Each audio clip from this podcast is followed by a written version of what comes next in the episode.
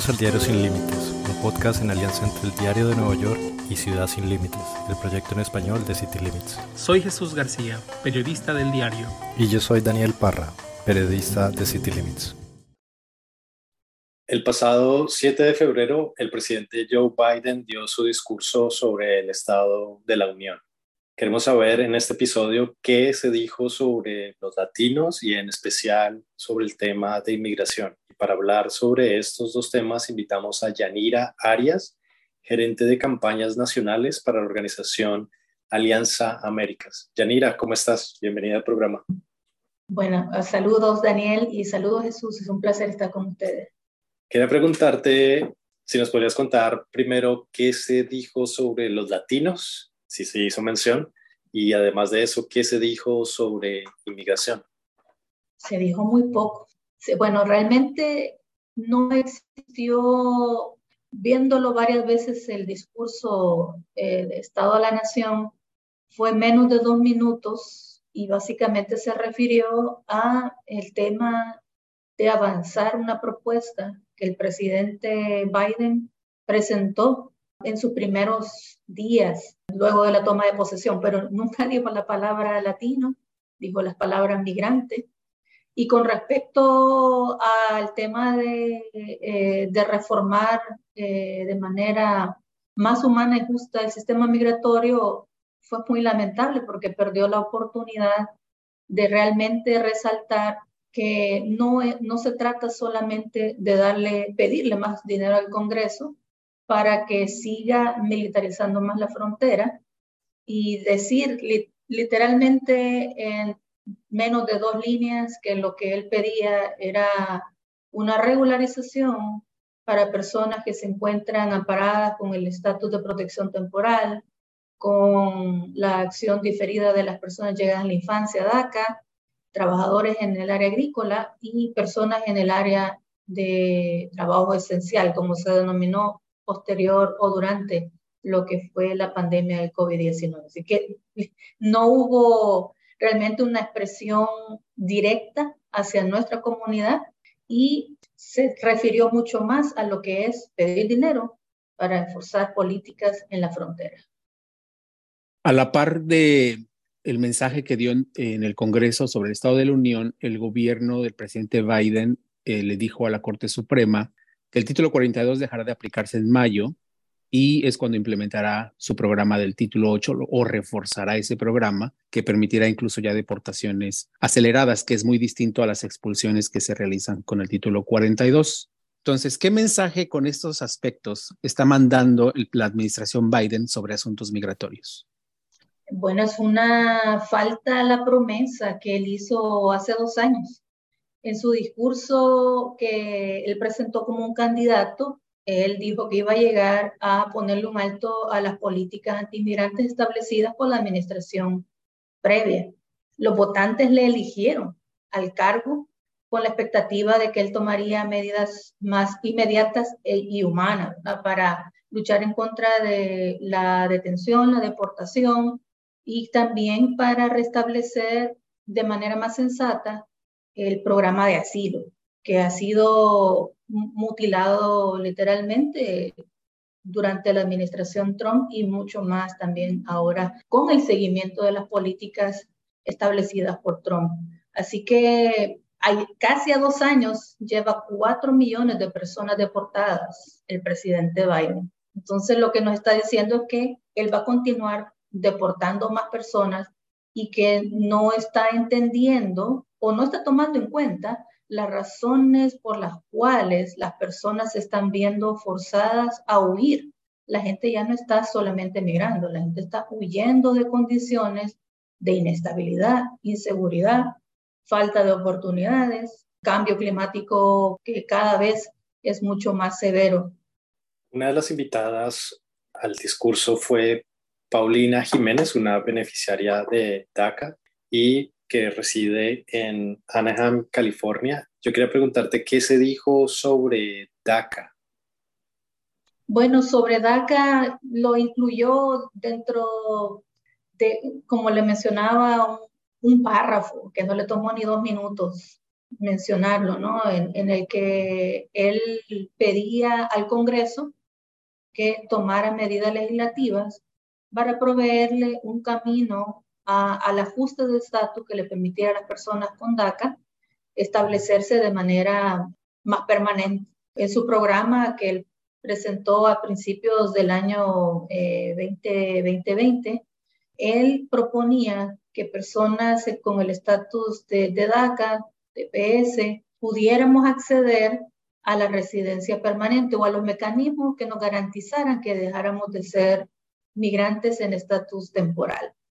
Eso fue lo que él brevemente mencionó, pero tampoco mencionó el hecho de que estos jóvenes también ya tienen raíces profundas, que urgen no solamente mantener sus familias unidas, pero que han logrado eh, dar contribuciones en las fibras económicas, sociales, culturales, religiosas eh, de los Estados Unidos, como lo, lo hacen también eh, personas en, en, diferentes sectores de la economía en Estados Unidos y que no cuentan poco con el beneficio de DACA.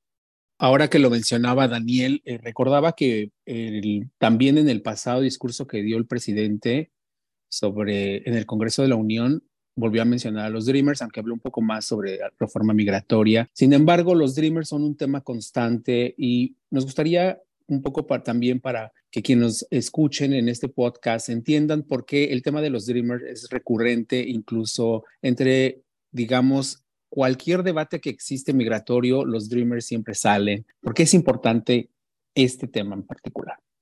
Bueno, eh, ese tema tiene que ver con narrativa y la narrativa que ha predominado eh, es de darle visibilidad a la comunidad. ¿Quiénes son las personas amparadas con DACA?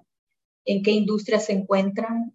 Perfiles que tienen que ver más en el área de la tecnología, la ciencia, la medicina, abogados, un perfil un poco más de, de profesionales. Entendemos que esto tiene que ver también con millones de dólares que han recibido muchas organizaciones también para visibilizar las historias de personas que tienen eh, el programa DACA. Pero la realidad es que no todas las personas que tienen DACA son doctores, abogados o se desempeñan en el área de de las tecnologías. Hay muchas personas que están en la industria de servicios o personas que por tratar de llevar el pan de cada día a sus hogares ya no pueden continuar con sus estudios, pero que necesitan eh, urgentemente también una protección migratoria. Han habido momentos claves dentro de la historia los pasados 12, 20 años en lo que el tema de la comunidad denominada soñadora ha sido una bandera más que todo electoral dentro del Partido Demócrata. En momentos específicos se ha levantado la bandera de la protección de estas comunidades y siempre no, no se ha logrado el objetivo de que una legislación pueda proveerles un estatus más permanente y lamentablemente nunca se han logrado los votos y las personas han quedado a medio camino de, la carrera. Pero el hecho de la persistencia de la visibilidad de la comunidad amparada con DACA, la visibilidad de las áreas donde, de, la economía, pero también de sus historias, ha logrado que muchas personas, muchos congresistas y las administraciones eh, demócratas les den visibilidad en el discurso. De nuevo, entendemos que esto no viene del vacío, tiene que ver mucho con recursos económicos que se mueven para eh, fortalecer campañas de visibilidad hacia organizaciones que abogan eh, día con día por los derechos de la comunidad que tiene DACA. Decías al principio que solo se habló muy poco. ¿Qué queda, qué quedó por fuera que, que te hubiera gustado ver en el discurso muy buena pregunta, eh, Daniel. Yo creo que hubo, el presidente tuvo muchísimas oportunidades, por ejemplo, cuando él resaltó su eh, propuesta bipartidista para la reconstrucción en Estados Unidos, eh, le faltó reconocer que la población de la mano de obra que hoy por hoy y que siempre lo ha sido en el tema de las industrias de la construcción es la mano inmigrante. Tuvo una oportunidad de decir ahí cómo por años las comunidades inmigrantes han fortalecido esa área, incluso mencionar que sí hay trabajadores estadounidenses, pero Estados Unidos, la población estadounidense está envejeciéndose a grandes números y que se necesita más mano de obra y la comunidad inmigrante siempre ha resultado eh, esa oportunidad. Otro momento en el que le faltó reconocer es que durante eh, la etapa más crítica de lo que fue la pandemia del COVID-19, la comunidad inmigrante pudo mantener a flote economías a lo largo y ancho del país, en miles de ciudades, para que todas y todos estuviéramos seguros y que la economía se mantuviera a flote. También le faltó mencionar que el tema de la violencia, por ejemplo, mencionó un caso específico de una persona que lamentablemente muere a manos de, de, policías. La violencia no está desconectada de lo que son narrativas tóxicas, xenófobas, de odio en contra de personas negras e inmigrantes. Igualmente el tema de las masacres no está desconectado de, un discurso supremacista en el que eh, se hace creer que venimos a desplazar a las personas blancas y que por ende eh, constituimos una amenaza.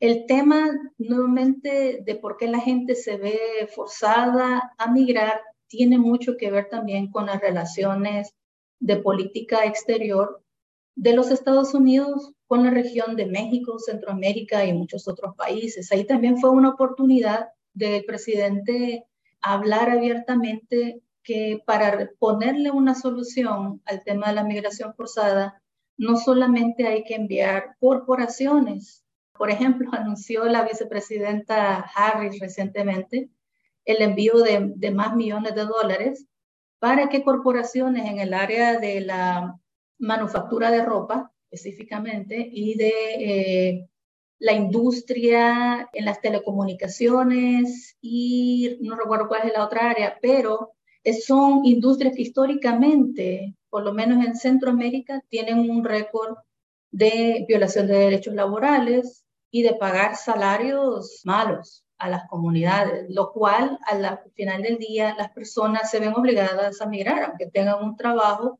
pero no es un trabajo de condiciones dignas.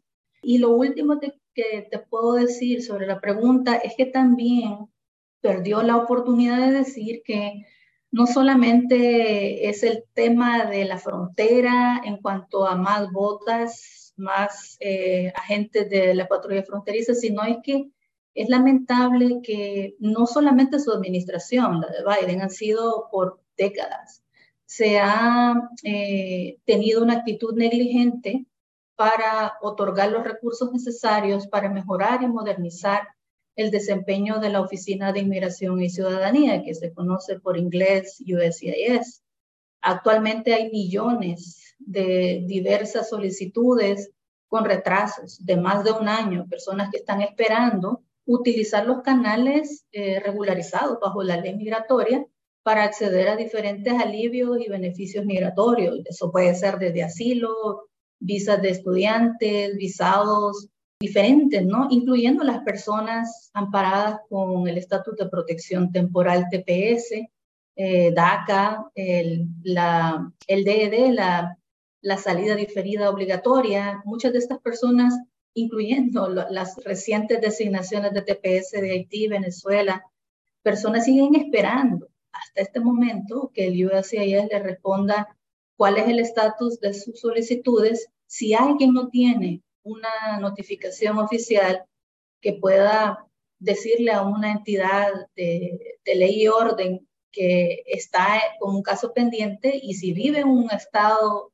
muy anti-inmigrante, las las probabilidades de que esta persona eh, que está esperando una, una, respuesta de su caso de TPS es que pueda tener problemas, eh, caer en detención o una posible deportación. Así que la modernización del USCIS depende del Congreso, depende del Congreso de los Estados Unidos, de la administración Biden, de entender cómo mejorar una institución que por años ha funcionado como una, un espacio de mucha esperanza, pero que la demanda de atender los casos no ha sido realmente la prioridad. Así que mientras miles, miles de millones de personas están esperando una respuesta uh, bajo los, los, mecanismos legales, es importante entender que esto va a tener un impacto también en uh, las, las medidas desesperadas que muchas personas van a buscar en su intento de encontrar refugio